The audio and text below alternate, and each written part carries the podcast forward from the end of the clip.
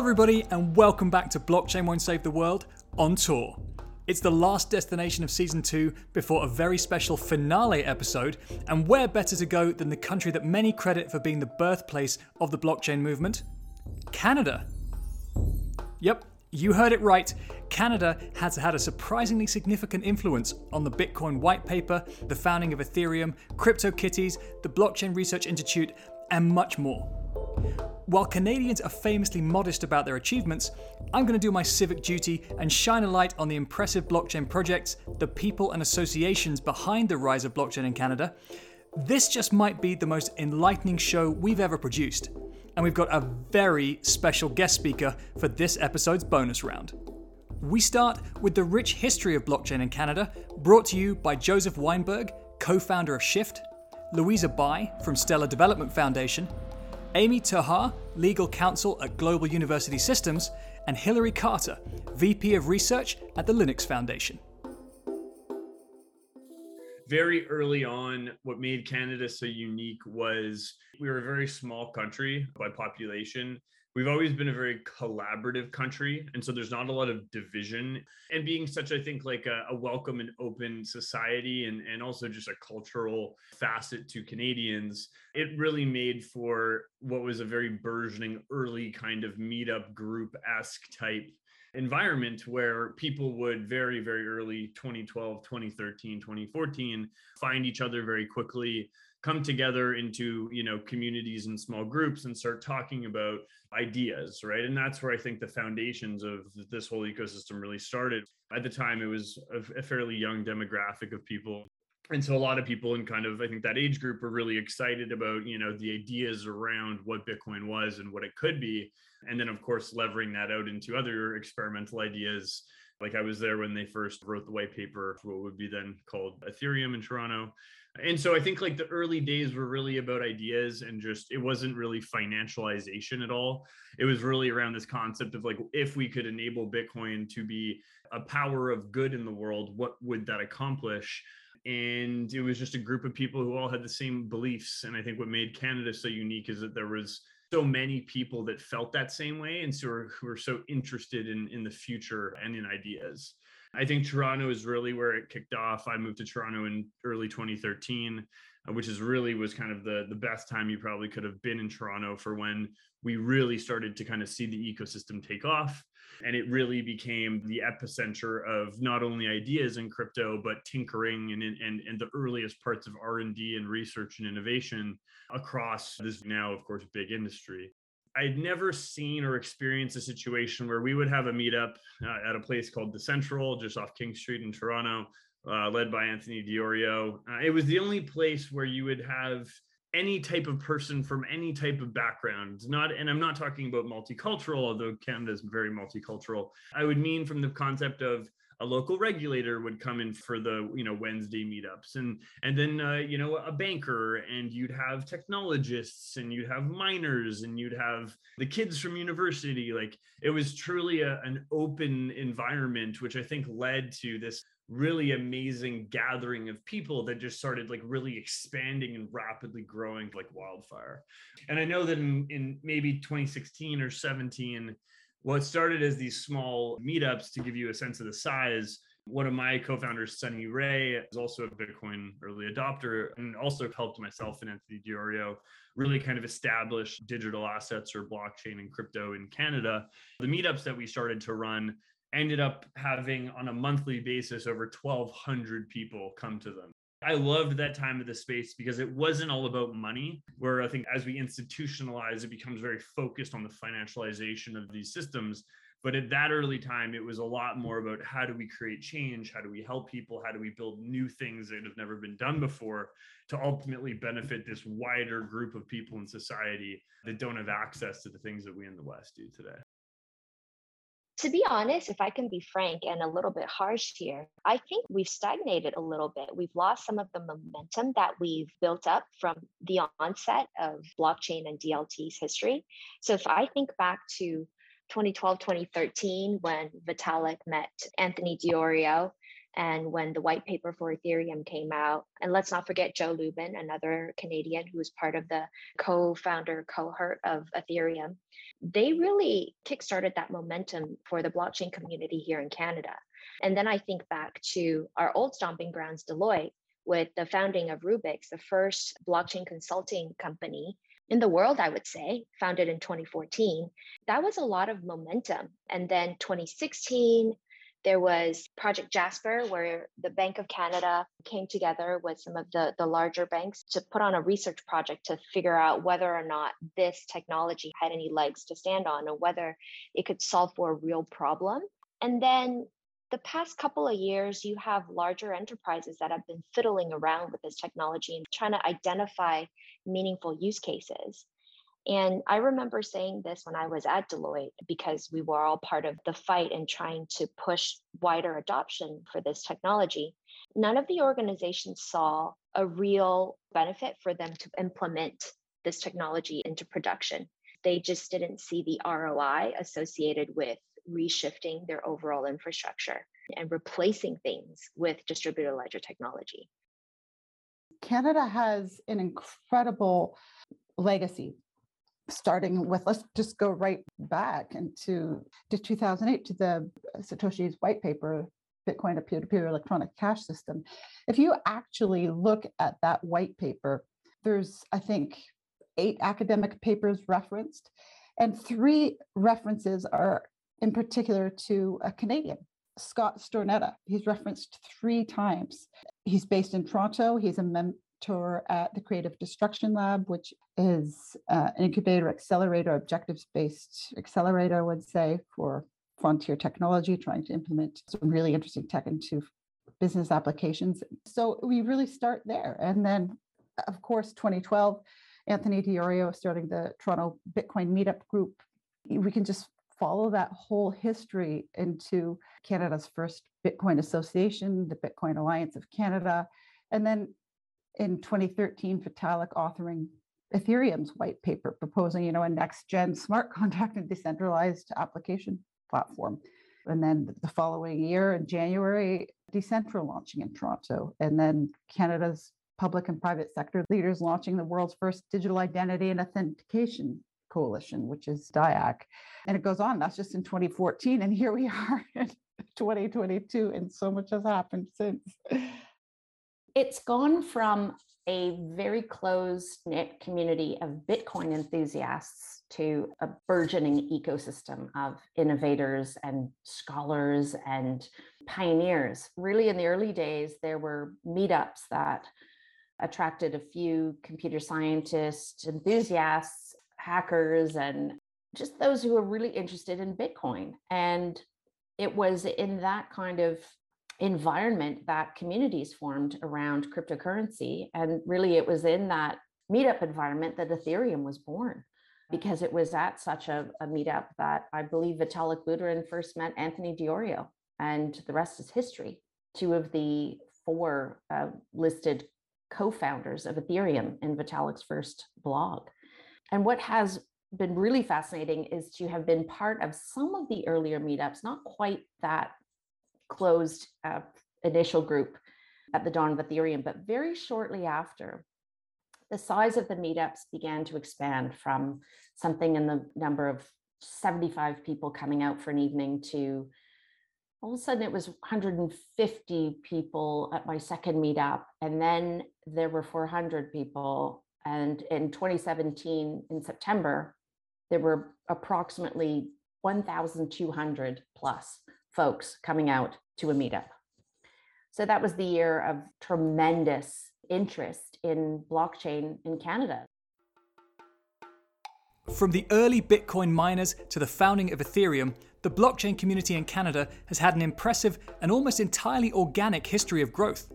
We hear about the OGs, the blockchain visionaries, and the different cities that birthed Canada's blockchain community from Emma Todd, CEO of MHH Technology Group, Hilary, George Petrovich, professor at George Brown College, and more from Amy Terhaar. So when I first started, it was just purely uh, a lot of developers and people, you know, like me, a little bit curious that were in this space. I wish I could show you a photo. I have one somewhere. I'll email it to you. I went to a meetup at Mars, which is our innovation hub here in Toronto. And I went to a meetup and it was 500 people. It was 495 men and five women. and I just totally stood out. You know, if you've seen me, I've got really big hair. And they were like, Who are you? Uh, what do you do? And then, then they were like, okay, you know, um, I told them who I was, you know, how I was interested in blockchain. And it just sort of really, they're like very accepting because the community needs more people to, you know, get out there and spread the word. So they were very, very accepting of me. And then from there, I went out and discovered that in Vancouver, they've got a thriving hub of uh, people who are interested in blockchain. And guess what? So does Alberta. Alberta's absolutely killing it. And they've got all these really great companies that are doing some great things like Patina Payments, um, alternative to banking. And we've got some really great companies and also in Montreal. And, you know, um, it's a pretty thriving scene. I'm pretty happy to be proud of it, be part of it rather. yeah, there's much more diversity now than when I first joined. I was among the only women in blockchain at the time. Uh, there were really less than 5% of us in the room. I will say that in those early days, with some of the, you know, now more famous pioneers, the atmosphere was incredibly welcoming. Folks were interested in solving some big problems and working together and really believing that through community and through good technology, a lot of positive change could be made. And so I think the atmosphere is one that's very family like. Those of us in the Canadian ecosystem know each other. We know who we are, who's been around a long time. I think we have the opportunity to open a lot of doors for each other, and it's it's a really really positive community on the whole. I've really enjoyed being part of it. I think the leaders of the community, the constituents, are the early pioneer technologists. I'll name a few names. Ethan Buchman, who was part of Tendermint, the first proof of stake blockchain, who and then he's gone on to create Cosmos. You know, of course, Vitalik, these are extraordinarily talented, intelligent people, and they have inspired a following that today now includes academics, students, enthusiasts. Uh, and I think the participants who are not yet part of the blockchain constituency are people from government, people from enterprise. The barriers to their participation are rooted in misinformation about what is going on, that this is a space that is deemed to be disreputable, associated with crime, associated with Ponzi schemes. And, and I think consequently, we don't have as much representation from traditional industry or government. So by default, Canada is a very uh, diverse country. Same thing in the blockchain. It touches pretty much every sector of uh, of blockchain. So you have a lot of developers, a lot of startups, entrepreneurs, there are quite a few. I'm uh, surprised on the amount of uh, mining farms they have. And usually uh, they're in Alberta or Quebec, and for obvious reasons like the temperature or the um, energy subsidies that they have. If we're talking specifically about the communities, uh, you have meetups that are specific to blockchain uh, related, like Bitcoin Cash meetups, Cardano meetups. And I think the largest one in Canada, it's called Bitcoin Bay. They're the largest and the longest running Bitcoin community. And I have they have about 10,000 members or nearing 10,000 members. And they've done a great job because now they're also in Argentina, India, and Dubai. You have people that are from C-level executives, from financial world. You have developers, uh, startups, and entrepreneurs it's very diverse and the majority of it for those that don't live in canada they have to understand that basically everything comes into three cities. So it's vancouver toronto and montreal. Pretty much all of the meetups happen there.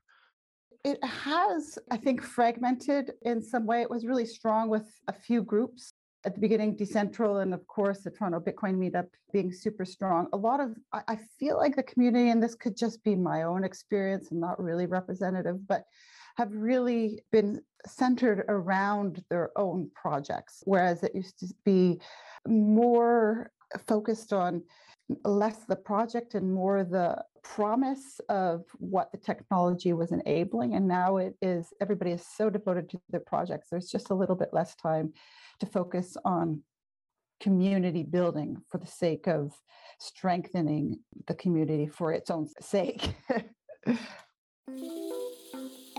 as our guest mentioned, there have been a number of different associations and factions form over the years in Canada, and it's safe to say Canada has more blockchain associations than almost any country in the world. We get a breakdown of ICTC, the Canadian Blockchain Consortium, the Canadian Blockchain Association for Women, the Blockchain Supply Chain Association, and the Bitcoin Mining Council. From Eric Lejour, VP of Capacity and Innovation at ICTC, Janine Moyer, Digital Assurance Leader at Deloitte, Alexis Pappas, Chief Innovation Officer at Guild One, Eric Valaket, CEO of the Blockchain Supply Chain Association, Jamie Leverton, the CEO of Hut 8 Mining, and a final flourish from Hilary Carter. It's some kind of a wave, right? Because associations are really surging at the initiatives of, of some uh, leading individuals, and there, there's a, an aspect of timing also for, for these individuals to pop up. I'm um, very blessed to have been uh, part of Collider X with Ileana Ortiz Valiente, Emma Todd, uh, at the time, a few other people were there. So that was just at the time when Ileana left Deloitte. So Deloitte has been a breeding ground in Toronto for the blockchain scene. Aion move a lot of the doers, thinkers, and makers of the blockchain in Toronto have been coming out of Deloitte. So at the time, Ileana was leaving Deloitte. She was launching Collider X. I joined as part of the founding team there. And uh, what is Collider X? You would ask. It's uh, R&D for innovation in blockchain mainly, but also exploring emerging technologies like AI. At the time, there was uh, an interest at the federal government that was back in 2017 to explore the concept of regional clusters. And we definitely have some of those clusters, as I mentioned, uh, the Toronto uh, Waterloo corridor, one of them. Uh, there is some very good remnants of Nortel, for very qualified uh, uh, IT staff in Canada. And I'm just talking about Toronto, but Montreal, Vancouver, Calgary, they are very hot spots, which are actually very well covered by some of our uh, study at ICTC, where that shows where the labor market here, where, where the skills are too. Uh, so we decided to, it was a time for blockchain to be on the map and uh, we decided to put together a submission to the federal government to uh, make the case for a blockchain supercluster. Uh, so um, we rallied the industry. We were very lucky to have uh, Don Tapscott and the Blockchain Research Institute at the time to rally with us, actually, obviously very big players at the time and you know even bigger players now. We rallied the first blockchain association, was uh, the BAC, Blockchain Association of Canada, formerly known as the Bitcoin Association of Canada. Uh, that was really the first in place in Canada, very early, starting very early, so very knowledgeable people in this association. We had another association in Toronto led by uh, Alan Wunsch, the blockchain uh, blockchain association of toronto. We had a lot of big firms like ibm small firms and we collected about 50 million dollars in pledges that we added to the business case. And uh, hopefully the deal was to be uh, funded at 50% by the government have a very nice cluster funded to the tune of 100 million dollars. We got some sympathy at the and some good here at the federal government. I'm very pleased you know 2017 was a little bit of a, of a hot zone if you think about it retrospectively. There were a lot of icos and i think maybe the government at the time decided maybe it was not it would be a little bit confusing to uh, you know to issue a super cluster and really focusing on industry blockchain technology how we bring that to the enterprise and how we take you know technology to another level of r&d and commercialization a few years later, uh, I think I think the Toronto scene became more internationalized. Uh, the Blockchain Research Institute actually uh, started to work with uh, INSEAD, the famous business school in France in Fontainebleau. They started to expand in other countries. So a lot of local projects uh, started in the Caribs. I mean, a lot of action started to happen on the business side outside of Toronto. So there was some some kind of maybe depressurization in Toronto, if we could you know say it that way at the same time um, calgary started to you know pick up speed and today we have a very solid a blockchain association in Calgary that rallied a lot of the interest. I think a lot of uh, industry also started to uh, to go there and support this great initiative, which is picking up speed there. And certainly Montreal and Vancouver has been really hotspot, especially Vancouver with Professor or Dr. Lemieux here has been an anchor, especially on the academic side of things. I cannot be exhaustive, of course. I mean, there's a lot of things happening also in, in smaller provinces, but you know, smaller but mightier in some aspect. Uh, like Nova Scotia has been very dynamic, very entrepreneurial uh, and knowledgeable people there in those uh, in the Maritimes as well. One of the things that I've been involved with for a long time, it's now called the Canadian Blockchain Consortium, but it did start as the Alberta Blockchain Consortium, and, and I live in Alberta. The whole intent and purpose was hey, how can we support companies and people who are in this community and how can we get blockchain recognized on a national stage or by governments or by regulators so that they understand how critical and important this emerging sector is for our economy.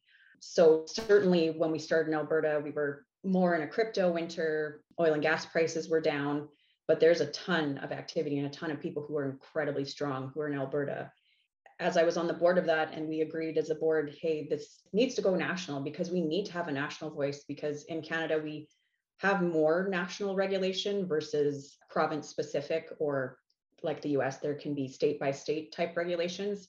So generally, you're looking at a national kind of voice that's needed. In my opinion, it's the best and the brightest in the country are all speaking or have some kind of relationship with the Canadian Blockchain Consortium, whether it's attending sessions that we facilitate with regulators to give feedback on proposed regulation that they have or being part of expert committees where we're helping to drive and inform the conversation. There's so many people across Canada from coast to coast who provide value in this space. The community is so strong that I know if I really have a question and they're so supportive, I can pop into our Telegram and say, hey, I'm I'm curious about this. What does this mean? What is the impact? Here's what I think it is. Can you fill me in? And, and often people are willing to help me within a matter of hours. So I think it's a wonderfully strong community. The Canadian Blockchain Consortium, where I'm a director, as well as the editor of our monthly magazine, which everyone should check out, has really been a driving force for getting government engaged in our industry, for getting all kinds of different industries interested in blockchain technology and what it can do for their business.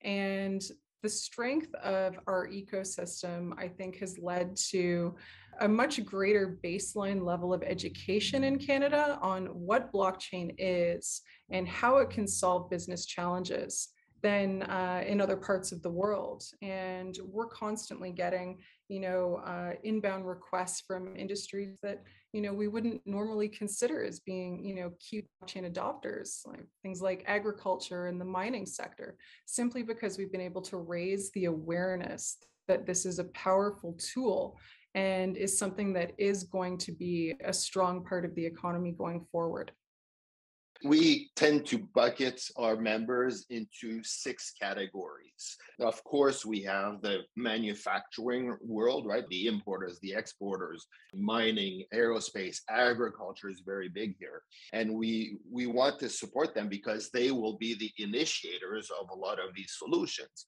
But additional to that, who is impacting the supply chain, right? We have governments, government agencies like the customs of the world, or the food inspection agencies, or the pharmaceutical inspection agencies, health agencies.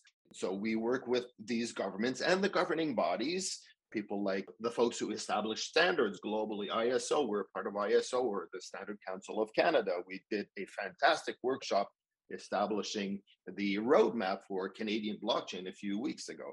We get involved with governments, governing bodies to help shape policy, to, to be the voice for our members, listen to these governments, right, to see what their priorities are and bring that back to our members as well.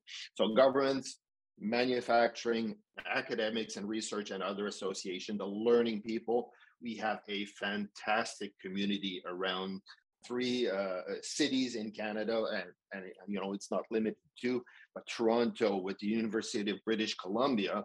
UBC, out of 230 schools globally, UBC was recognized as the number one university in Canada and the 28th in the world for blockchain programs and, and research centers. You also have folks in Toronto has a great community here in Montreal too with Concordia, Jeremy and Addie, all great people pushing you know the next generation of um, blockchain enthusiasts there's a lot made of it, but the reality of the data is Bitcoin mining uses 0.142% of global energy produced. So it's a very, very small amount. It's equivalent to the energy consumption used by holiday lights.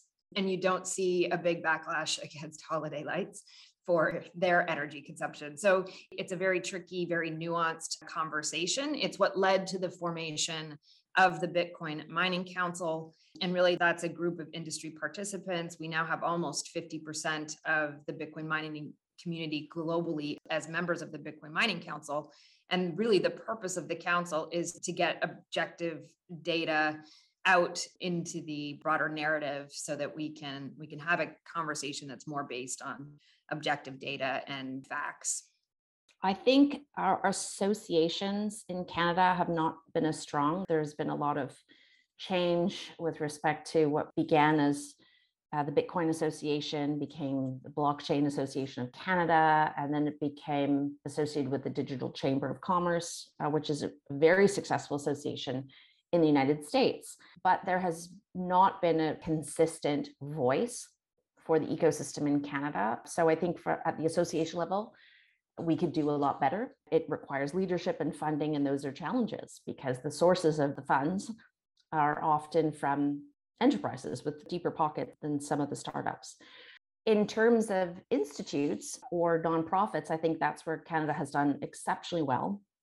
And I'm going to give a shout out to my former employers at the Blockchain Research Institute, Don Tapscott and Alex Tapscott, who founded the think tank that now hosts a massive library of insight into blockchain challenges, opportunities, use cases.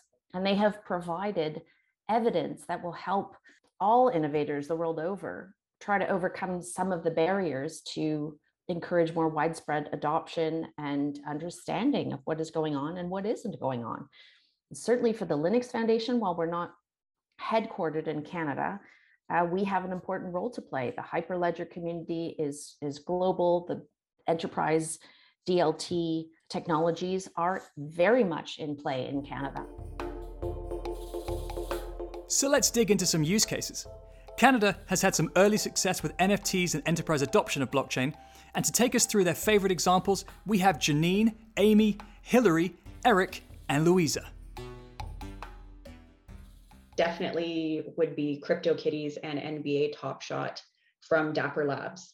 So there's some really big and kind of original things that came out of Canada that you'll see others trying to frankly copy. Like CryptoKitties was the first. It was wild. I remember trying to figure out how to buy one and I just felt like I basically had to go down an alley to buy it. So it was still pretty early on.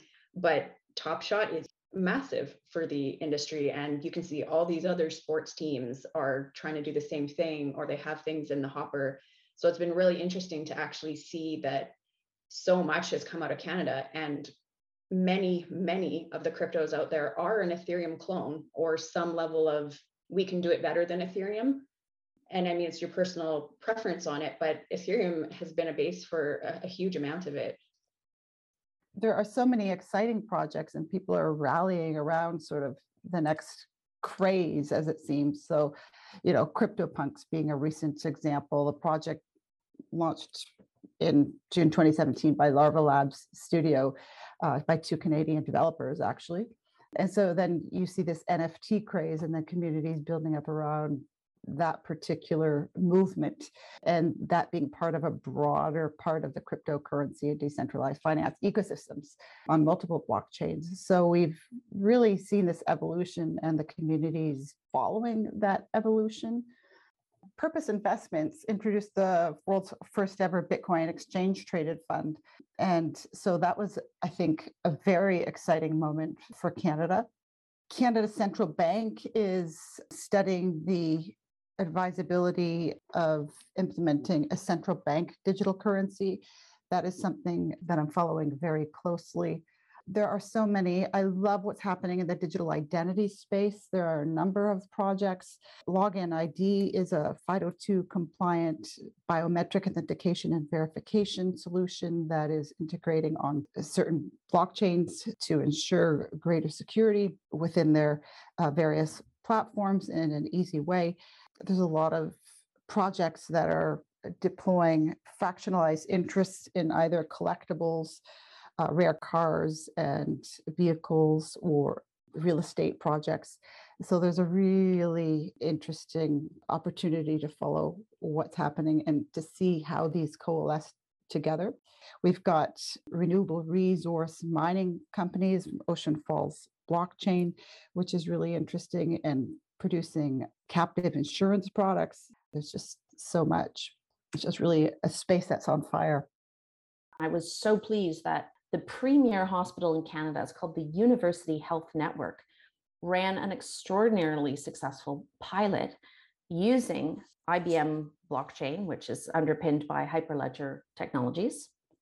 And it was a patient portal which allowed patients to securely store their health information and um, consent through a, a built in consent framework to share those records with researchers and, and, and know who accessed their data, why was their data accessed, and for how long was the data accessed, and have total ownership over their health information and, and be in control and, and contribute in a productive way to the research process.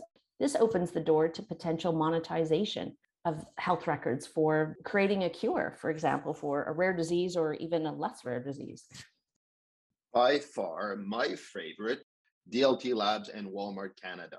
A well-known production solution that's been in effect for I think over a year and a half now. And Walmart globally, big thought leaders in the blockchain world, especially around supply chain. What Walmart Canada did is they put their freight payment system on blockchain. So imagine this, right? Uh, Walmart Canada uses about 70 trucking companies to pick up their goods from their distribution centers and brings them to their Walmart store. So in your typical logistics shipment, right, you, you have a trucking company that picks up goods, brings it to its destination, delivers it, sends the invoice to a client. In 70% of half a million shipments annually between Walmart Canada and their trucking companies, that invoice was in dispute because of I don't know certain surcharges or overpayments or underpayments, but there was a dispute mechanism, right? That's very common in the industry where you do something, you invoice it.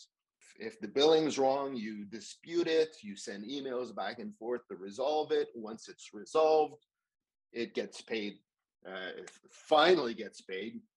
And in Walmart's case, it was six to eight weeks delay. So imagine the cash flow slowing down to all these trucking companies. Pick up the goods at the distribution center, get to the Walmart store. Uh, I think the contract says you have about 30 minutes to offload the truck. If it takes longer, I can bill you additional surcharges. I can bill you for waiting time. Send the invoice, back and forth emails about the dispute, resolve the dispute, pay the invoice. Well, in this case, using blockchain, both Walmart Canada, and these 70 different trucking companies have shared visibility because of the ledger, right? The shared ledger. They can be proactive. But what has made a big difference on these 70% of disputed invoices on half a million shipments is that the invoice, after being sent after the fact, after the service has been completed, actually starts at the very beginning. So pick up the goods, invoices generated there. Do your shipment, arrive at the Walmart store.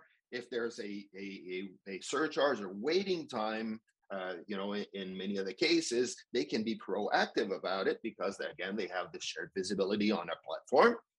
So they can either take action right away and call the local store and say, hey, you have, I don't know, 10 minutes left, so you better offload the truck or you'll get surcharges, right? Or they can pre approve that extra charge, thus eliminating the dispute because they know that that store is having problems today. So by pre-approving that dispute, it in fact eliminated the dispute. And by doing this, they've been able to virtually eliminate 100% of all the disputed invoice on half a million shipments. So from 70% of disputed invoices down to below 1% today. But one thing that I'm extremely proud of is the Vancouver Fraser Port Authority and how they have implemented blockchain to look at container trackment, containers that are coming into Canada via the Port of Vancouver, and the process that they originally used for detecting contraband that was implemented by CBSA, they realized it was a huge bottleneck and they wanted to leverage something more innovative like blockchain. And uh, we worked very closely with them in getting that project off the ground and being able to see real value by reducing examination time from north of, I don't know, 25 days to less than five business days. Like that to me is real value added by leveraging blockchain technology overall. And the unique thing about this is that they're now looking at combining blockchain technology with IoT and furthering developing on the solution that they built to achieve further operational efficiencies. And in time honored tradition, we always go a level deeper and shine a light onto some of the most interesting projects and teams working with blockchain technology. We start with John S. Lee, head of blockchain at Shopify, Joseph and Shyft, Derrick Emsley, the CEO of Veritree, Alexis and Guild One, and finally, Janine and Deloitte. Shopify is an e-commerce platform that allows brands and merchants to own their own storefront and create their online storefront leveraging the tool set that we've built out as a platform. Shopify is built uh, as a platform where we interact with thousands and thousands of partners who help build out better ecosystems and better products and better features for merchants. Shopify had already been enabling the payment of cryptocurrency for a number of years before, but there wasn't really a team internally that was looking at blockchain more concretely about what we could do. Also, around the time last year is when the NFT conversation got really started. By mid year, we were getting calls from our merchants asking when they could sell NFTs. We created a beta program to explore what was possible, and we currently have a program in place to allow merchants to sell NFTs on the Shopify storefront we had to stage our approach. So we initially launched in the US. We are exploring how to expand that out into more jurisdictions. The, the reality is the demand is global. Like there are companies and brands all across the world that are asking us, can I sell NFTs on my storefront? And we just need to do a staged rollout uh, just because every single jurisdiction has a different framework around what is an NFT and the regulatory framework that they use in order to regulate the sale of an NFT is a little bit fragmented. We don't want to provide a feature to a merchant that gets them in trouble. So we are doing some explorations around that and uh, we'll see where we get to. The biggest thing that we're kind of focused on is this concept of NFT gating generally, because I think we are now after a year of really heavy NFT work going on that people are waking up to how do you draw value to the set of NFTs that's been released and all of the net new blockchain addresses that's been created. Part of that is providing value through gated activities. Shopify is focused on providing NFT gated commerce, where the concept of ownership of an NFT gives you access to certain rights when it comes to commercial relationship with merchants and projects but beyond that like just a general concept of gating access to something using an nft i think is now primed to actually be the next big push within this space. It really is a true decentralized approach to creating the rule sets around which hey these are ad hoc communities that you can create on the fly to give them access to something that they previously did not have access to. And you don't need to maintain an internal database of tables of who has access and who doesn't have access and permissioning rights. All of these can be driven through a very ad hoc, distributed manner by just looking at ownership of NFTs within wallet addresses. I mean, how many, how many times do you talk to someone that says, Oh, I knew them before they were popular? They may have purchased an album of theirs, but really, like, how do you prove that? Well, now you can. And now the actual true fans or, or first fans of, of a of a band can self-identify by showing the set of NFTs they have in a wallet. And that becomes a true social validation that, that could happen strictly because uh, NFTs are such uh, have become such a big part of what commerce should look like. The biggest things in the institutional world revolve around identity identities of businesses, identities of, of people, the extensions of identities are what really are important, i.e., how do you deal with compliance? How do you deal with know your customer requirements, KYC? From a regulatory perspective, we recognized these would be the places and the battlefields where our ecosystem would have to fight we really kind of took a forward approach to this. We started working on systems and infrastructure, which is Shyft today, which really would allow us to build identity related applications such that we could build systems that would allow the sharing of data and information across any type of a counterparty, whether it be a government sharing with a corporation, a corporation sharing user data to a user or on behalf of a user. We needed a blockchain based and smart contract based system that could effectively solve compliance and or these trust related requirements across any type of environment where that led over the last three years is I started advising the OECD and the Financial Action Task Force and wrote some of the first regulations uh, in countries around the world for digital assets to give us a place to call home, if you will, that were legislations or legislative changes to uh, certain governments that would give crypto acceptance. We were working on systems that would allow us to build a lot of the requirements for those new regulations. So Today, we kind of have three core focuses at Shyft. One is building national identity infrastructure for governments. This looks at the question around how do I build decentralized identity that would allow users to have full control over their data, allow governments and institutions to share and build data markets around that data such that users are paid for data and that you build more efficiency from uh, the perspective of a government down to the user. The two that I've been more excited and focused on specifically are on uh, industry direct uh, compliance related issues. And so we have two other really big pieces of infrastructure on Shyft. One is called Veriscope. Veriscope is effectively the equivalent of Swift in the traditional banking system, the messaging system that ties identity information to the payments that move through the financial system. And so the system that is being designed and developed today on top of Shyft uh, in collaboration with about 45 exchanges globally, they are now being required by law by the FATF to effectively share KYC data prior to every deposit or withdrawal from every exchange in the world. What is basically going to happen over the next two years is every crypto transaction you do, you will now have to attach securely the KYC's information on both a sender and receiver, a user or users of these, these new institutions.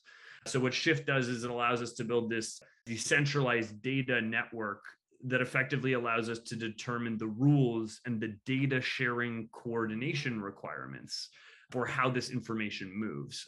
So, what this looks like is effectively this big, large data network that sits across all crypto networks and allows us to effectively blindly share identity on a privacy basis, such that we're meeting regulatory requirements, allowing institutions to now be comfortable entering the space, and also making sure we do not sacrifice decentralization, anonymity, privacy. Uh, and the security of users or the exchanges in the ecosystem today.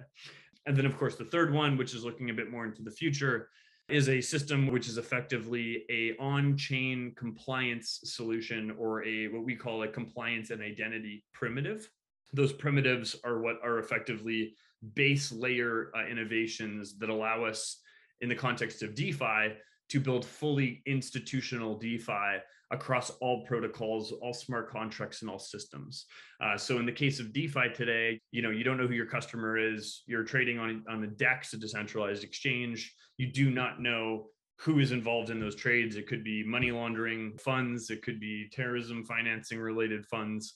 And so, what we are deploying is a system that allows a layer on top of all of this permissionless innovation that gives us these like opt in privacy centric KYC and compliance rules so that you can now allow the largest institutions to fully enter into DeFi and not have the risks of regulation involved, but still maintain all the benefits that these systems provide to the world. The mission behind Veritree is to accelerate global restoration projects through technology. You know, if you look at the next 30 years and the, the need to decarbonize, the reality is is that the actual market for decarbonization projects needs to grow by you know 100x and the nature-based solutions as a percentage of that should make up as much as a third but today they make up roughly 1% largely because of a lack of transparency lack of things like permanence and additionality. And as a result there's very little investment going into the space. And so what Veritree is is it's an integrated planting management platform that takes data directly from the ground, focuses first and foremost on ground truth, which is an incredibly sort of challenging, complex area to solve for in global reforestation, and weaves that into the entire project to ensure that you're gathering the right data, you're solidifying it in an open, transparent way, you're ensuring that there's no double counting, and then you're able to monitor that project for the lifetime of it through things like geospatial, remote sensing, and things like that.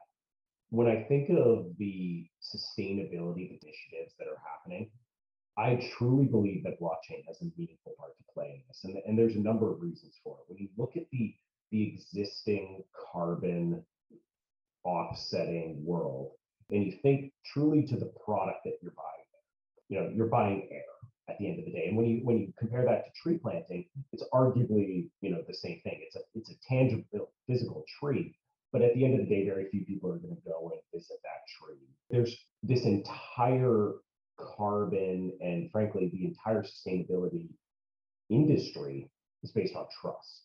At the end of the day, when you look at the infrastructure that's in place right now, there's disparate registries, there's thousands and thousands of middlemen, thousands and thousands more project developers.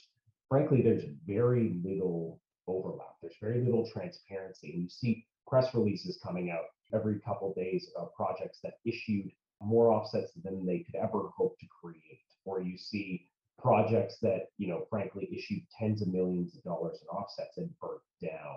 And there was no recourse. There was no ability for the funder to actually know if their offsets were a part of that or they weren't ultimately for us, if we can create a globally transparent ledger or open marketplace of carbon, and whether it's carbon, whether it's trees, whether it's the thousands of other benefits that can come from nature-based solutions or not, really it's it's being able to see clear ownership, make sure there's no double counting, make sure there's clear understanding of permanence and overall sequestration and things like that, and ensure that 10 years from now, when we look back and, and we say, did we hit our trillion tree pledge or our net zero commitments? And we're celebrating that hopefully, yes, we did.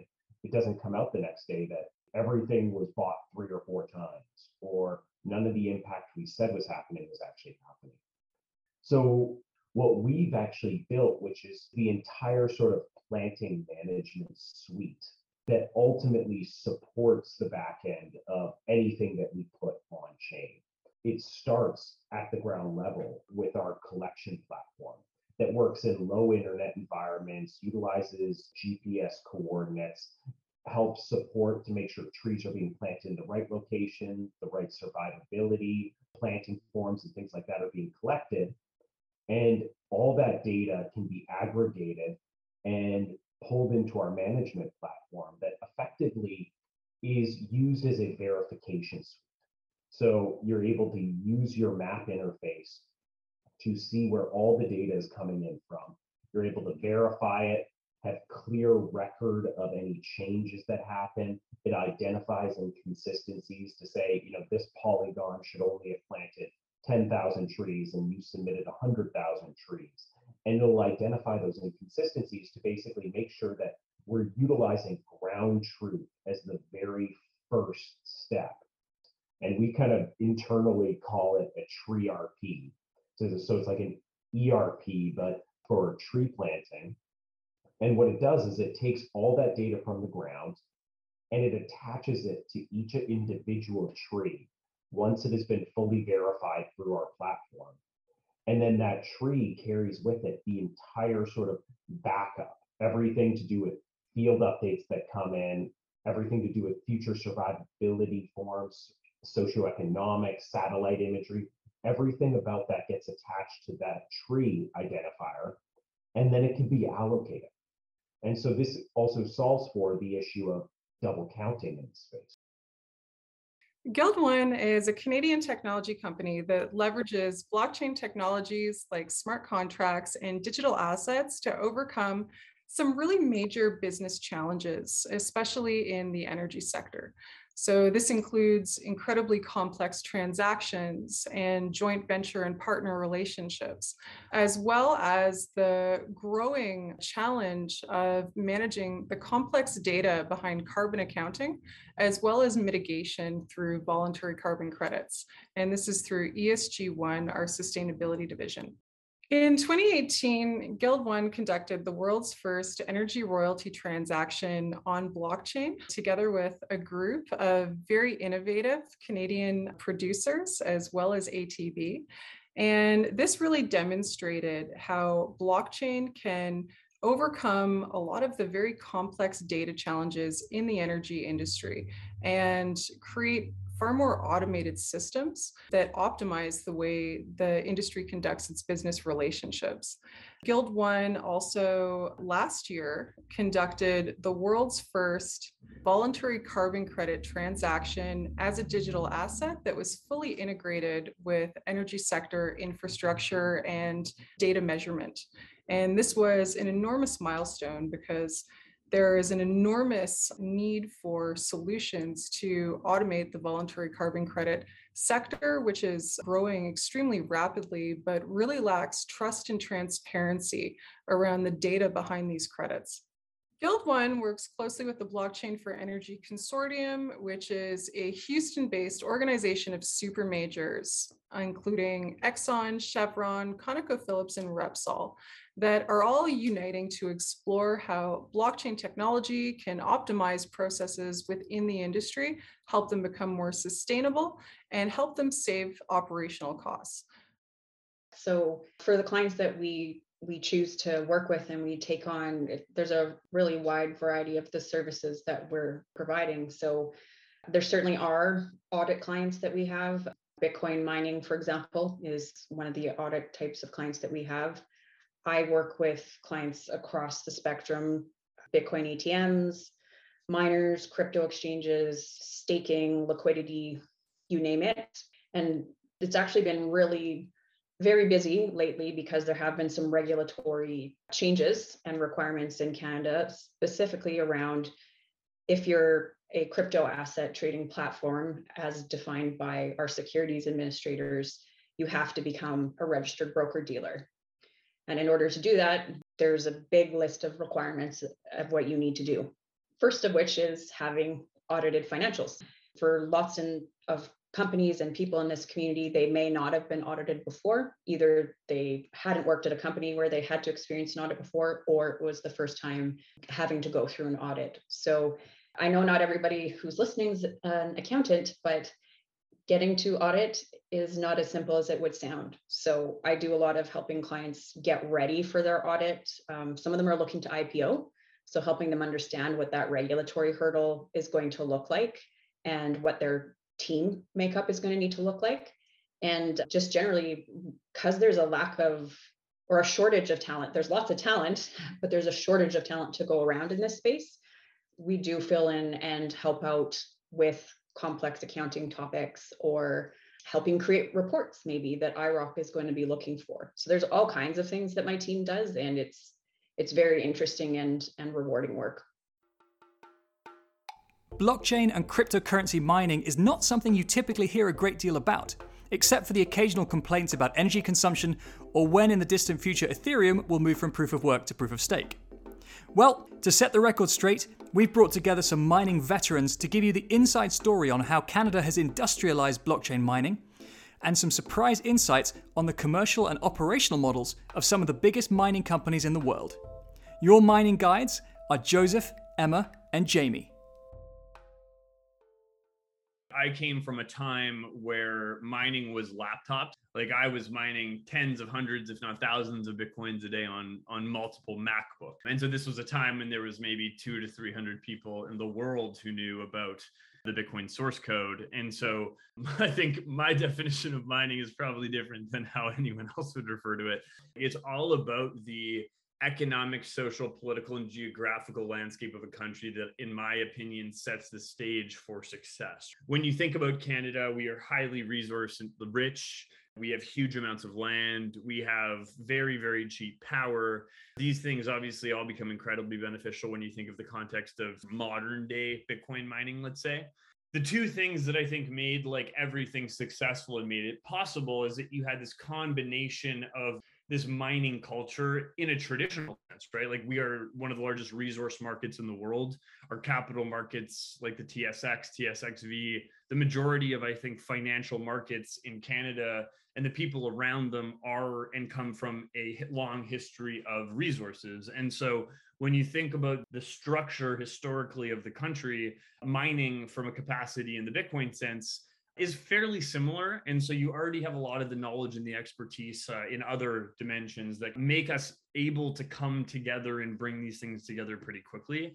Where I tended to focus over the last seven years was much more on the engineering side and the technology side, less so on the mining side our ability to pull in and source interested candidates from some of the best universities in the world, some of the best, best cryptographers early on in Bitcoin were all actually Canadian, and some of them still are today. So you have this this like deep rooted history in mining, which I think led into being able to allow us to scale mining capacity across Canada very quickly structure the the capital market requirements to enable these companies to accelerate in a very very regulatorily sound environment with energy costs that are actually uh, acceptable. So i love mining in a way that's uh, probably slightly unhealthy. It's really absolutely amazing community to be part of. And they're doing some really good things here in canada. And i particularly want to call out alberta. Alberta's doing some really great things just in terms of mining. We've got some really great companies there such as Hut 8 is there. And, you know, they're doing some great things also in Quebec. They have Argo blockchain and they also have some companies are setting up in New Brunswick. But uh, Alberta is doing some really great things. We've got some really great regulations and we've got something for everybody here. You know, if you want natural gas, you know, we've got that in Alberta. If you want hydro, we've got that for you in Quebec. We've got that for you in New Brunswick. We have that for you in Vancouver. So it's really great options for people that want to do mining, we have them here for people and come on down. We'll, we'll be happy to have you. Hut 8 was born late 2017 through an RTO. We went public in 2018 on the TSX Venture Exchange. In 2020, we moved up to the big board, as we call it, on the TSX. And then uh, this past June, we dual listed onto the NASDAQ as well. We are a fully Canadian company. We're headquartered in Toronto. All of our operations exist within Canada. We now have eight locations across the country, three dedicated to mining and five traditional data centers. We are very proud to have the largest amount of self mined Bitcoin on our balance sheet of any public company in the world when I took over, we were really entirely focused on Bitcoin mining. So at that time, we had 109 megawatts in production, all being applied to Bitcoin mining. We bought five traditional data center assets through a transaction. We bought TeraGo, another Canadian public company. We bought TeraGo's co-location and cloud business and, and the data centers and team involved in supporting them. We mine Bitcoin with about 90% of our power, 10% of our power we use to host two strategic clients. because we have so much Bitcoin on our balance sheet, some of it we put to work with strategic partners where we earn a yield, which is revenue and, of course, pure margin from that Bitcoin that we have held with both a thousand with Genesis and a thousand with Galaxy. We also announced back in June a strategic deal with NVIDIA to purchase really high end GPU cards that were built by NVIDIA really for the sole purpose of mining, in this case, Ethereum. So, through that transaction, we started mining Ethereum in September of last year. But we mine Ethereum and get paid directly in Bitcoin from the mining pool. So it gives us a hedge against Bitcoin mining economics directly because we're mining an alternate blockchain, but we're, we're doing that to continue to add more Bitcoin to our balance sheet. One of the major differences between the compute used to mine Bitcoin and the compute used to mine Ethereum is the power draw to mine Ethereum using GPU based compute, you use a lot less power. Therefore, it's significantly less expensive from an operating expense perspective, which is predominantly driven by the cost of power. So, by mining Ethereum, getting paid in Bitcoin, it, it allows us to essentially add a Bitcoin to our balance sheet for less than $3,000 Canadian, which of course is very compelling given the price of a Bitcoin today. There are quite a few miners in Canada, all different shapes and, and, sizes. I have three other publicly traded peers that have the majority of their operations based in Canada, actually five, five peers. And then there's a number of small private entities that are mining as well.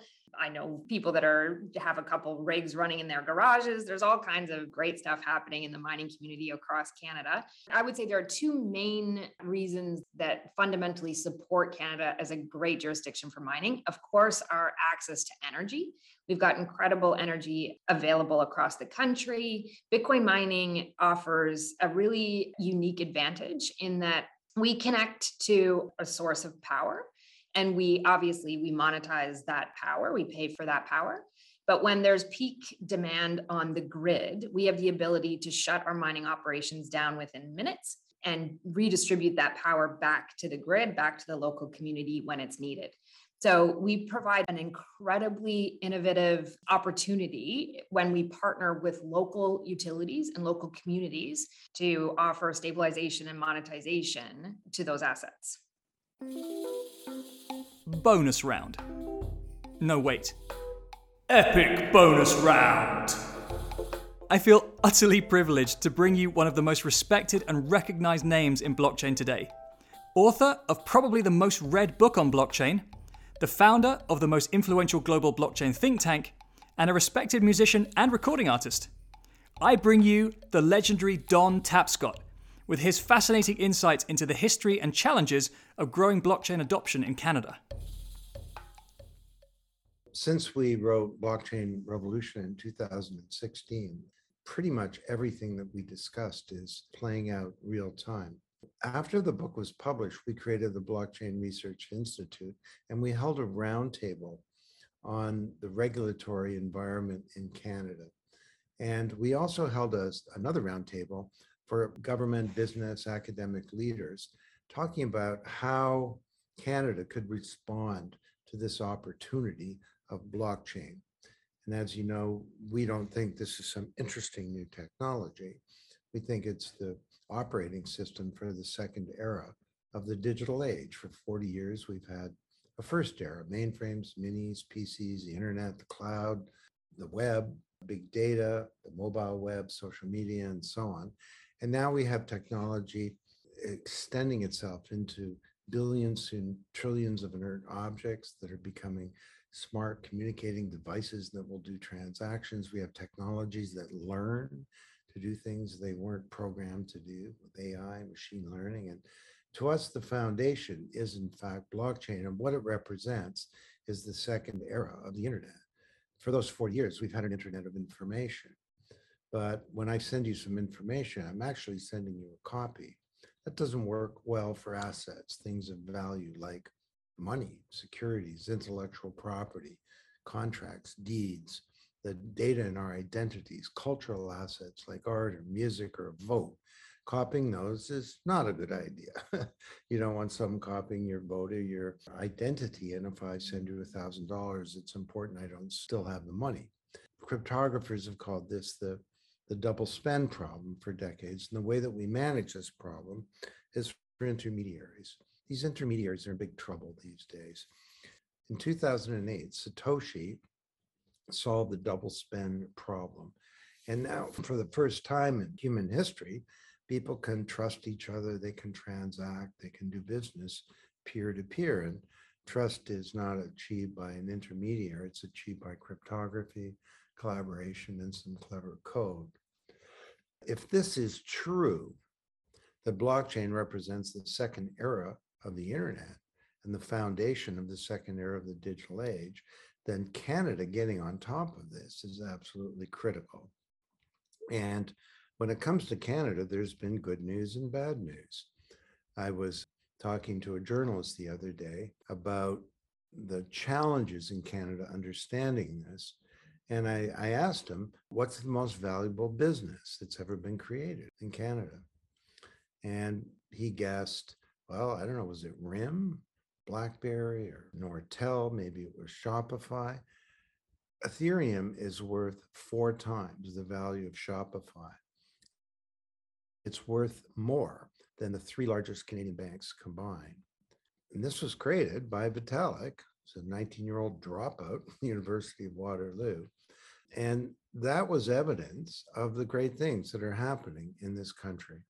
We have the world's largest think tank, Blockchain Research Institute, that's based here. There's a vibrant ecosystem in cities all across Canada. But on the other hand, the regulatory environment prevents all kinds of good things from happening. We drove Ethereum out of this country. It could have been based here with a different regulatory environment, the most successful business in Canadian history. In the research that we've done, this is the number one impediment to this whole thing going forward. Our government leaders, and to a certain extent, business leaders, just don't get this. In my mind, blockchain and everything that's being built on top of it, including the digitization of all assets, this is the biggest digitization that's ever occurred in, history. This dwarfs these other technologies, but we don't get it as a country. So you think about something like DeFi, Canada's got some great banks, although they have their growing problems. Well, fintech is, is just the tip of the iceberg. DeFi represents the replacing of everything that banks do with software. Now, that's not going to happen, of course, because smart banks are trying to figure this out and figure out how to re intermediate, how to create new value in the middle. But with DeFi poses an interesting dilemma for Canada. With the existing financial institutions come all kinds of computer systems and cultures. And on top of them, a regulatory environment and uh, a set of regulators and a set of laws and a set of government institutions that overall in this country are pretty oblivious to what all of this represents. So we said this years ago, and it hasn't changed fundamentally. The attitude among senior government leaders in our most important federal departments and also provincially is pretty oblivious to this fundamental transformation that's happening. The implications for Canada are profound. The first era of the digital age was based in Silicon Valley. Where's the second era going to be based? it won't just be one location. I'm not sure it's going to be Silicon Valley. You've got a massive ecosystem in Zug, thousands and thousands of people. And that's just one of many in the world that are underway. I mean, the government of China, notwithstanding its retrogressive attitude towards all kinds of things, including privacy, is putting billions of dollars into five or six big centers in China, Shanghai, uh, Shenzhen, Beijing, Hangzhou, Guangzhou. And when I was last in China before the pandemic, I was introduced by the vice chairman of the Chinese Communist Party who read greetings from President Xi. And he said that there were two technologies for the next decades in China AI and blockchain. So, overall, the picture in Canada, well, it's not so bright, you got to wear shades. But if we can crack this complete lack of knowledge in part in, in terms of government leaders. And we're working very hard to do that at the Blockchain Research Institute. then I think that there's no reason why Canada can't be a true global leader. When Blockchain Revolution came out in 2016, that summer, Alex and I invited a number of leaders of the entire movement to our cottage country place up in Muskoka. And we had Joe Lubin from Ethereum. We had Jim Zemlin, the CEO of the Linux Foundation, Brian Behlendorf who was running Hyperledger. There were Bitcoin people. Perianne Boring was the founder of the Chamber of Digital Commerce. There were a bunch of people like that, 15 people. And we had a real heart to heart conversation about how to move this whole thing forward. And we came up with a series of 10 actions that needed to be taken. And we actually created a little uh, impromptu organization called the Muskoka Group, Muskoka being the region where this event took place. And you can go to uh, muskokagroup.org and see the statement of principles and the action items. One of the action items was we need better research about use cases, about implementation challenges, and so on. So after that meeting, Alex, my son, and I uh, got together and we decided, shoot, let's just do it. So we reached out, we got 20 companies, they each kicked in 150K.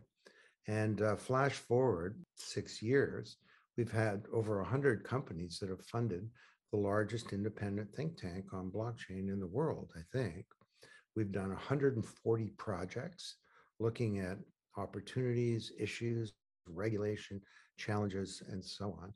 And we've also, as part of that, launched, I would say, the premier blockchain educational program for managers in the world. It's on Coursera, and it's the highest rated blockchain course on Coursera. There are 130,000 learners now in partnership with INSEAD. Also, uh, Alex did a TEDx talk in San Francisco these things are normally watched on YouTube by 1,500 people. He's got close to 800,000 views on that thing. And I did an actual TED talk, which is over 7 million views on TED.com alone. So we're very pleased at the way this whole thing evolved. And we think that this Blockchain Research Institute is making a real difference. One thing we've done is we've released a bunch of our intellectual property, millions of dollars worth, into the commons. And that's available for the world now. And uh, a lot of people take advantage of that stuff for no charge. It's at blockchainresearchinstitute.org. Don mentioned the importance of talent and the role of research in any successful blockchain community. And with that, we take a look at some of Canada's impressive academic institutions and the role they have played in advancing blockchain technology and capability. You're going to hear from Amy, George, Mark, and a fascinating grassroots story from Vicky Lemieux, Associate Professor at the University of British Columbia.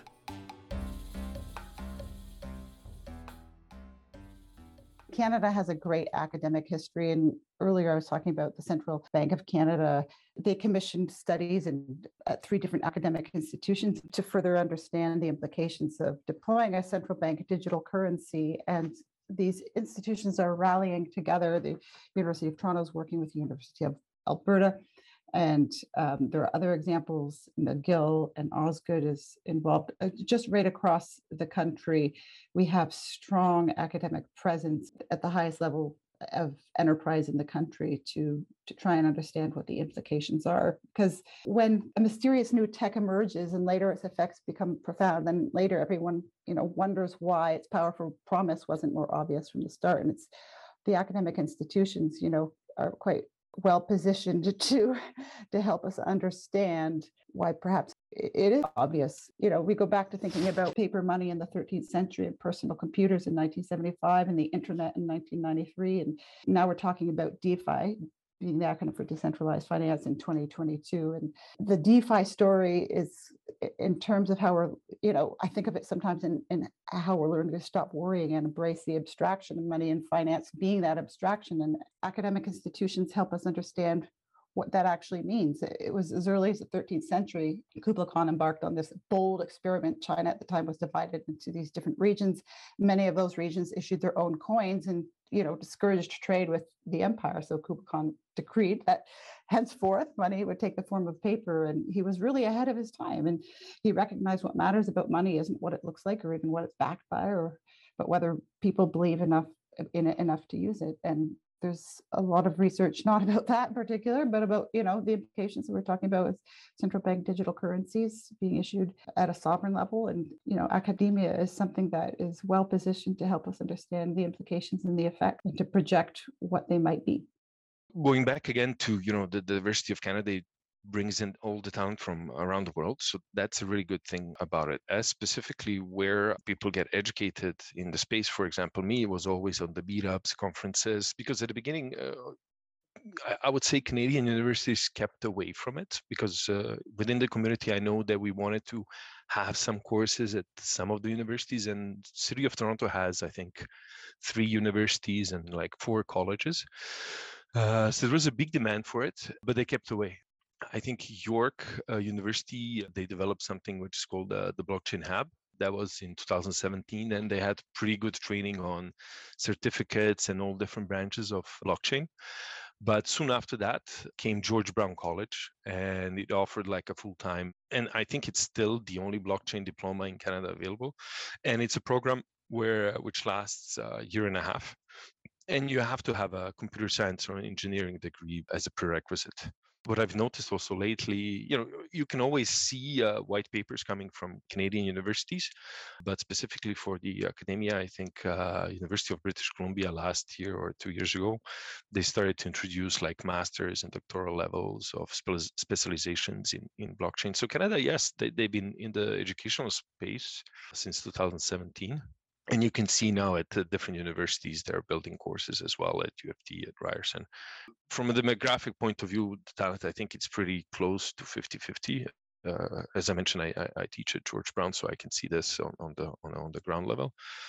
It's definitely not uh, you know strictly a male industry as you can see it in the, in the mainstream media. I think one thing that it's lacking, it's like the good quality of professors, and maybe there is not enough uh, courses offered. But that's me, maybe because I'm in the in the space.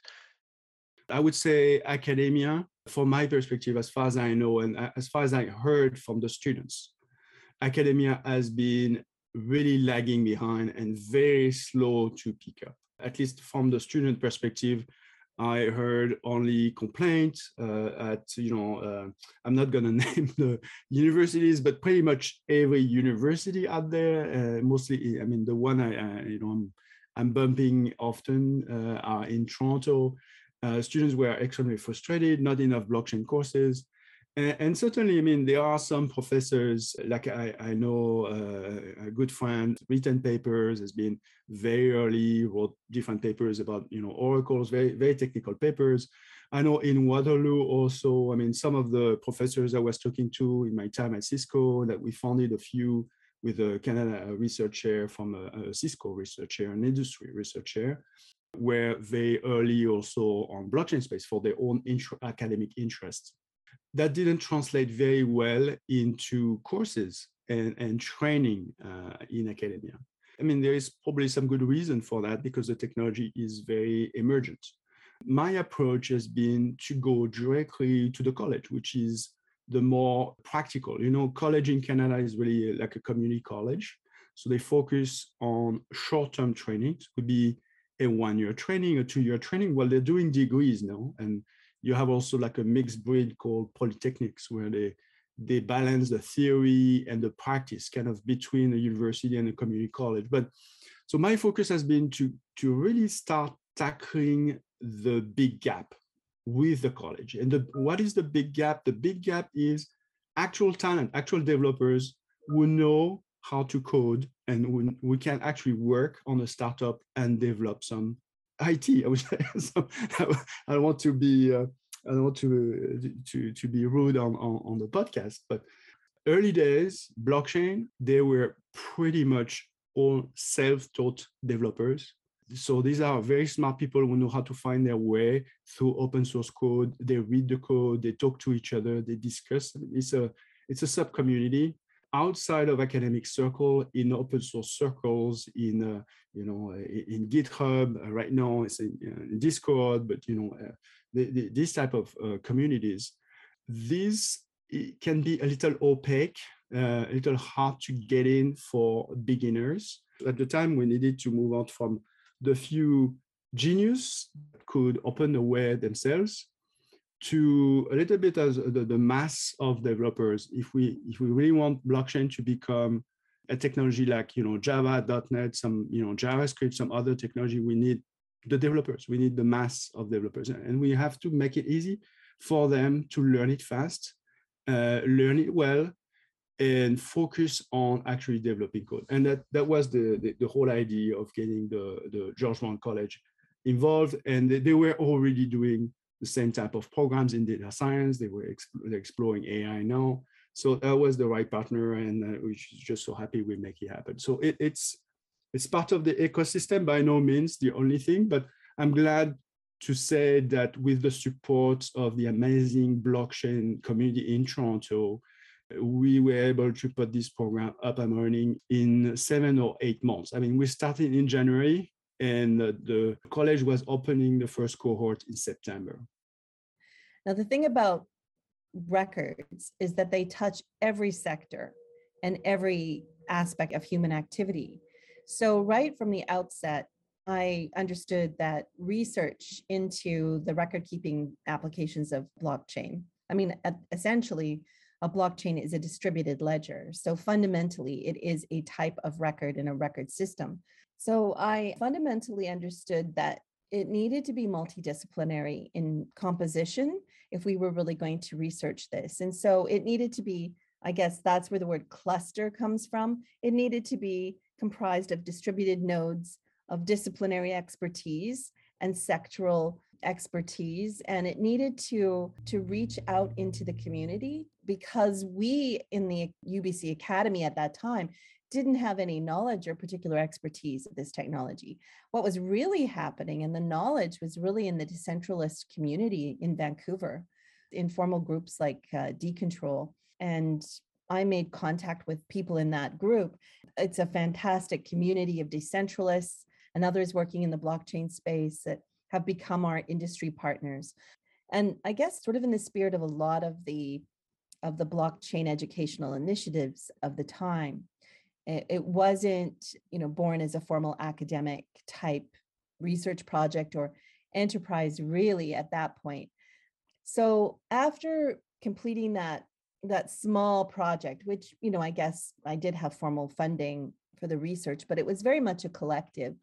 The students that worked with me on that project and some other students who got wind of you know what i was doing and were interested in this technology from ubc's bitcoin club which predated my interest i think they were i can't remember the, the date that they were founded but were primarily interested in in bitcoin um, rather than necessarily the underlying technology or other use cases but about 15 students and i got together with a couple other faculty Marc-David Seidel from our Sauder Business School being one. We basically just started the first summer school and it was only a week long at that time, but it ended with a with a what we've now called a blockathon for social good, where we got together. We had a problem that we wanted to solve. That summer, it was focused on uh, health related use case, the, the problem of simplifying the process of gaining individuals' consent for their sharing of their health data for health related personalized medicine, precision medicine, and health research. We just got together and with community partners and we organized a summer school. We coded together. We tried to figure this thing out. If one person was stuck somewhere, the other person would help them. But it wasn't only technology focused. We had, you know, wonderful presentation from Marie Eager at the time, talking to us about how to approach decentralized community organization. There was this wonderful energy that came together because we felt that we were working with something new and exciting and with the possibility to, yeah, to change the world for the better. And uh, so after that initial Summer Institute, we just kept going and uh, we're going to have another summer institute this year and blockathon for social good. This year for the first time we're doing it in collaboration with lucerne university of applied sciences and arts in switzerland. We decided to focus on this before the ukraine crisis supporting people who are needing a way to securely and privately document their right to ownership and occupancy of homes, their lands, their properties. And these are individuals who have had to flee conflict affected areas and um, you know Syria, Afghanistan. There are far too many places in the world right now to think about, and, and of course, most recently Ukraine. It is not just looking at blockchain technology as a technology or as a, a technical artifact. In fact, in 2018, we held a workshop again with individuals from multiple disciplines. So we had law, economics, computer science, engineering, public health, archival science, management information systems, the list goes on. Individuals, academics that came together to work on a book, which was collectively called Building Decentralized Trust. It was published by Springer in, in 2020, where we set forth, we explored um, various themes that are associated with blockchain technology like governance, security, and so on. And we set forth a vision based on using complex systems theory and some theories from the social sciences and in particular Latour's ontology uh, and actor network theory and we set forth this vision of blockchain as a socio informational technical system, and then developed a question led design canvas. And that, is what we teach our students, how we teach our students to design blockchain technology, blockchain solutions through this socio informational uh, technical lens. So, not just looking at the technical components, but looking at all of the social actors, looking at the ledger, the informational components and how they need to work, and with the technical components, how they're all instantiated, and how all of these different components, or I would say subsystems of complex system, work together to provide at some level societal trust. Canada is famous for its welcoming approach to people from all nations and walks of life, and so you would expect Canada to be a leader on the topic of diversity in blockchain and the wider technology landscape. To give you their take on this important topic are Emma, Jamie, Hilary, Louisa, and Amy. Obviously, Canada is smaller than a lot of other countries in the world, but I believe that you know there's a really thriving community in terms of if you need help people in Canada are definitely willing to help you. Could we be doing more on the diversity front? I do think so. I think that while we have a lot of women, probably more women in blockchain in Canada than we do in the rest of the world, because you know, like we we're a force to be reckoned with, and I'm absolutely proud of all the friends I have, and don't know what I would do without them. Just in terms of getting, you know, more women of color, that would be great to see. Right now, I think I I only know three women of color, and I don't know very many men of color. Um, I do see quite a few South Asians, and they're fantastic, and they're doing some really good things. And um, through them, I have learned. I find that's what, what whatever happens in India is sort of you know a sort of precursor to what may happen in North America. So it's always good to kind of have that, those really good conversations um, with people, and I think that's a really good thing about Canada because it's a melting pot of individuals from all over the world. What they do is, you know, they go home on vacation and they come back with stories about what they've seen and what we should be um, watching out for. And they add us to different groups that are all over the world.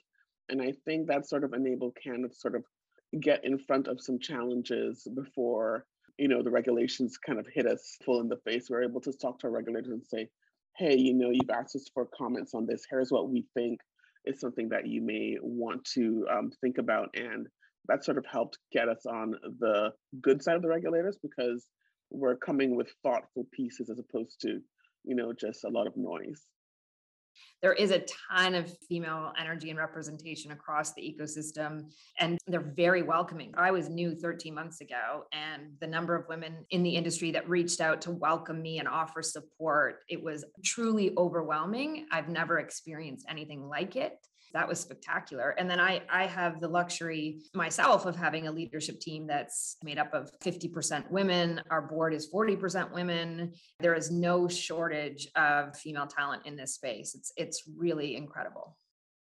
I think there's so much energy and desire to drive innovation, but but also from a very community oriented spirit, which I think attracts a diverse mix of talent. Most people in this ecosystem and and you know Bitcoiners in particular are believers in the broad global societal good that this type of technology is creating. I think that there's always more work to do until we have an ecosystem that reflects the outside world. Will never be as perfectly diverse as end users. And I think that's an ambitious goal, but it's one that's worth striving for because diverse teams outperform less diverse teams. Uh, they're more financially successful and they build more robust technologies. There have been early initiatives in Canada to increase women's participation in blockchain. In fact, Vitalik Buterin's mother was one of the leaders behind Crypto Chicks. Don't love the name, but I really love the work that they do in hosting hackathons and workshops and other types of programs to engage teenage girls, young women. And, you know, they were the first to do so. And I give them a ton of credit. From a multicultural point of view, I think representation across different races, uh, sexual orientations is quite good. It's quite good in Canada. So that's just a reflection of Toronto on the whole. I think we are um, a, an extremely diverse city, as is Vancouver and Montreal.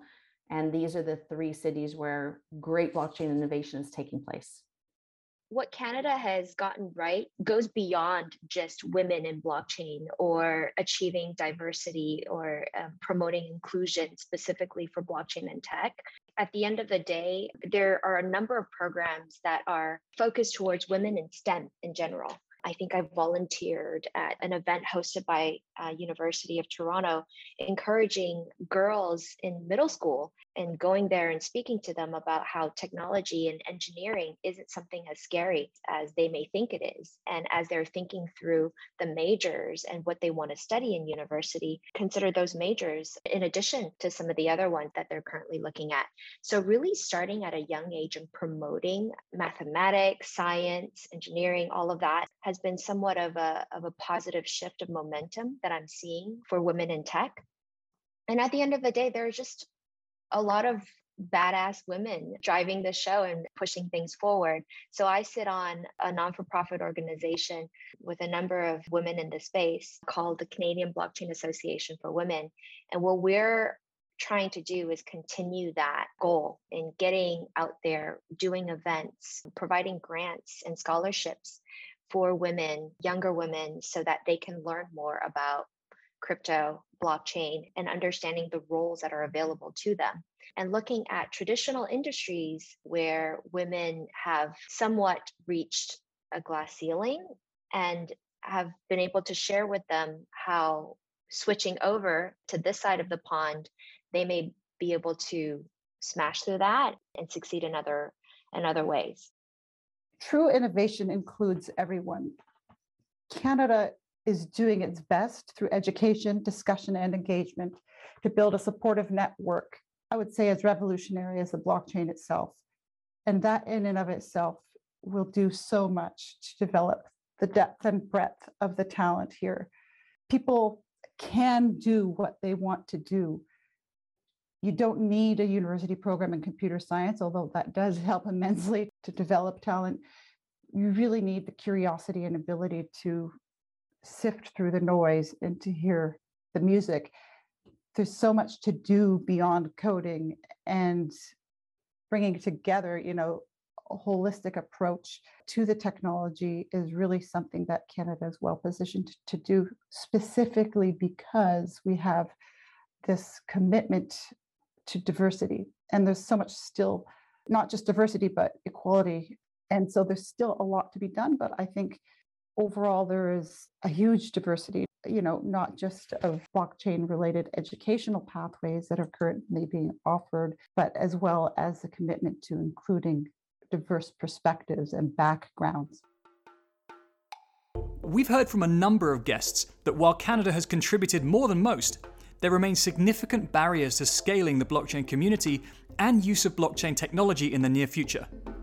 Don gives us another schooling on what he sees as the critical things to change in Canada and for other nations looking in, followed by passionate recommendations from Joseph, Emma, and Hilary.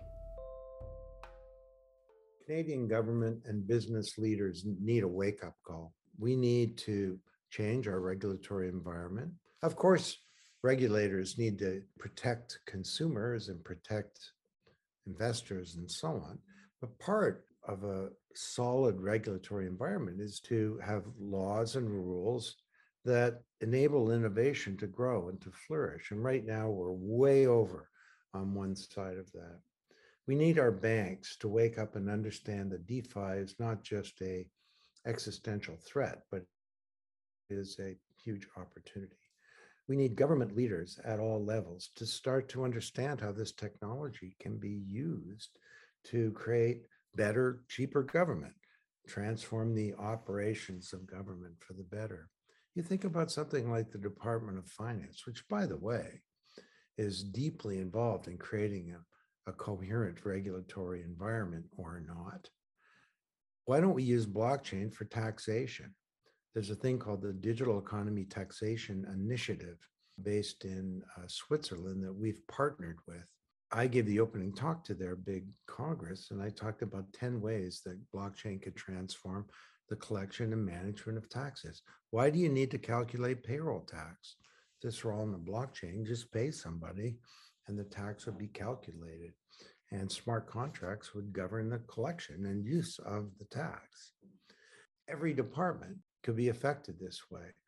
The Department of the Environment, it's time to tokenize carbon credits and for the department to use this technology to create much more liquid carbon markets and to help companies build carbon offsetting through tokens into their products and services. Think about ISED, the Canadian Department of Innovation, Science, and Economic Development.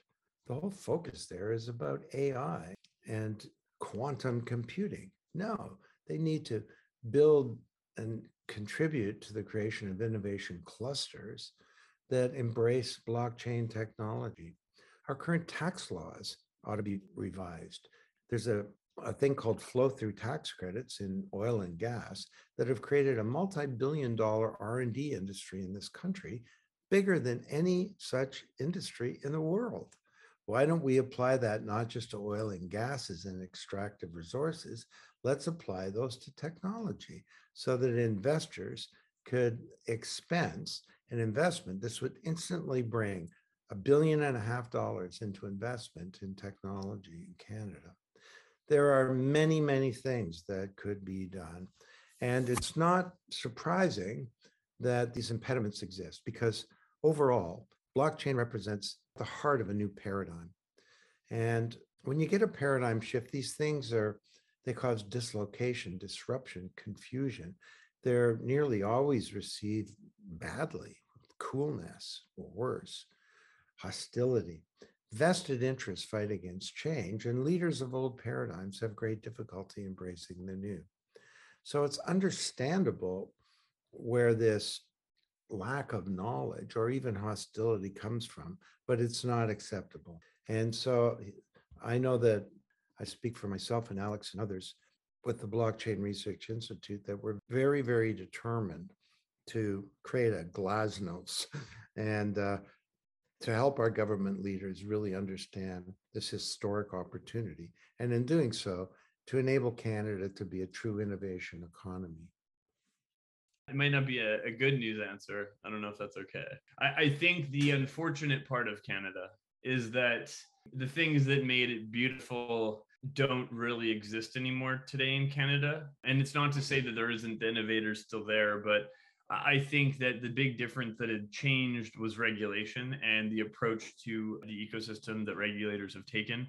I think that regulation does two things enables incredible growth or destroys something that is beautiful. So the securities laws have become a big problem, right? Uh, and I and I will say that I was an advisor to the Securities Commission I left that role and I wish no bad or hard feelings on any person individually. I was advising all of the regulatory bodies. But when you take the approach that everyone is bad in a space, everything is a security uh, in a new world of new technology, and you put in a system that makes regulation come before the ability to innovate, it's like it prevents a system of innovation, right? Like if we are having to be worried that we are doing something wrong before we've even been able to build an experiment, then like how do you even start the conversation of innovation? With that, like directly, I think that what's happened is there has been such aggressive clampdowns in the ability to build trading infrastructure, the ability to work on new types of businesses like exchanges. And exchanges are the lifeblood to digital asset ecosystems, right? Like our ability to create liquidity and to match people in a liquidity environment are what really has led to the explosion of innovation.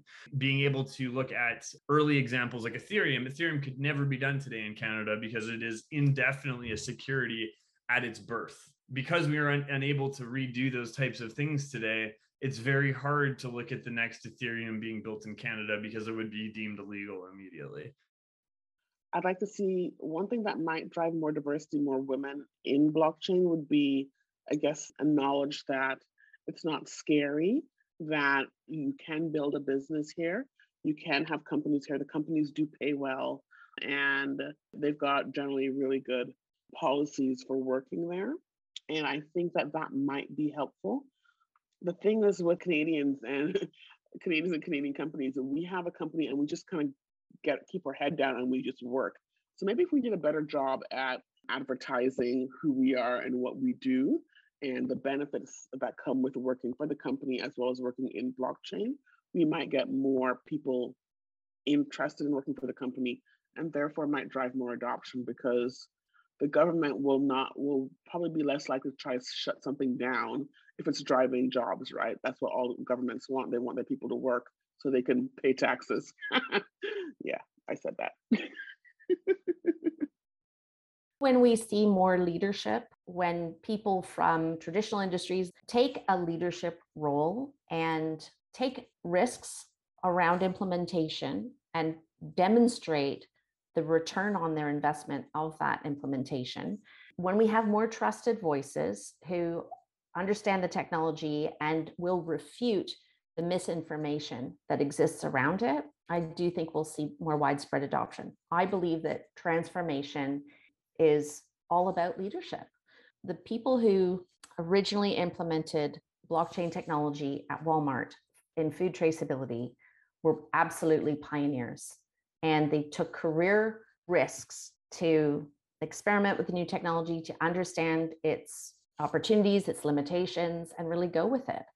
And I give huge credit to the people at Walmart for jumping in, and they are absolutely de facto the leaders in enterprise blockchain in my mind. And it's that kind of leadership that will help blockchain to be more widely adopted, for crypto assets to be more widely adopted, and scale faster. Thanks again for listening to the Blockchain Won't Save the World podcast. As always, opinions in this episode are mine and those of my guests alone. If you want to find out more, please feel free to connect with me on LinkedIn. Check out some of the other episodes on the Blockchain Won't Save the World podcast, and check out the YouTube channel, also called Blockchain Won't Save the World. Stay safe out there.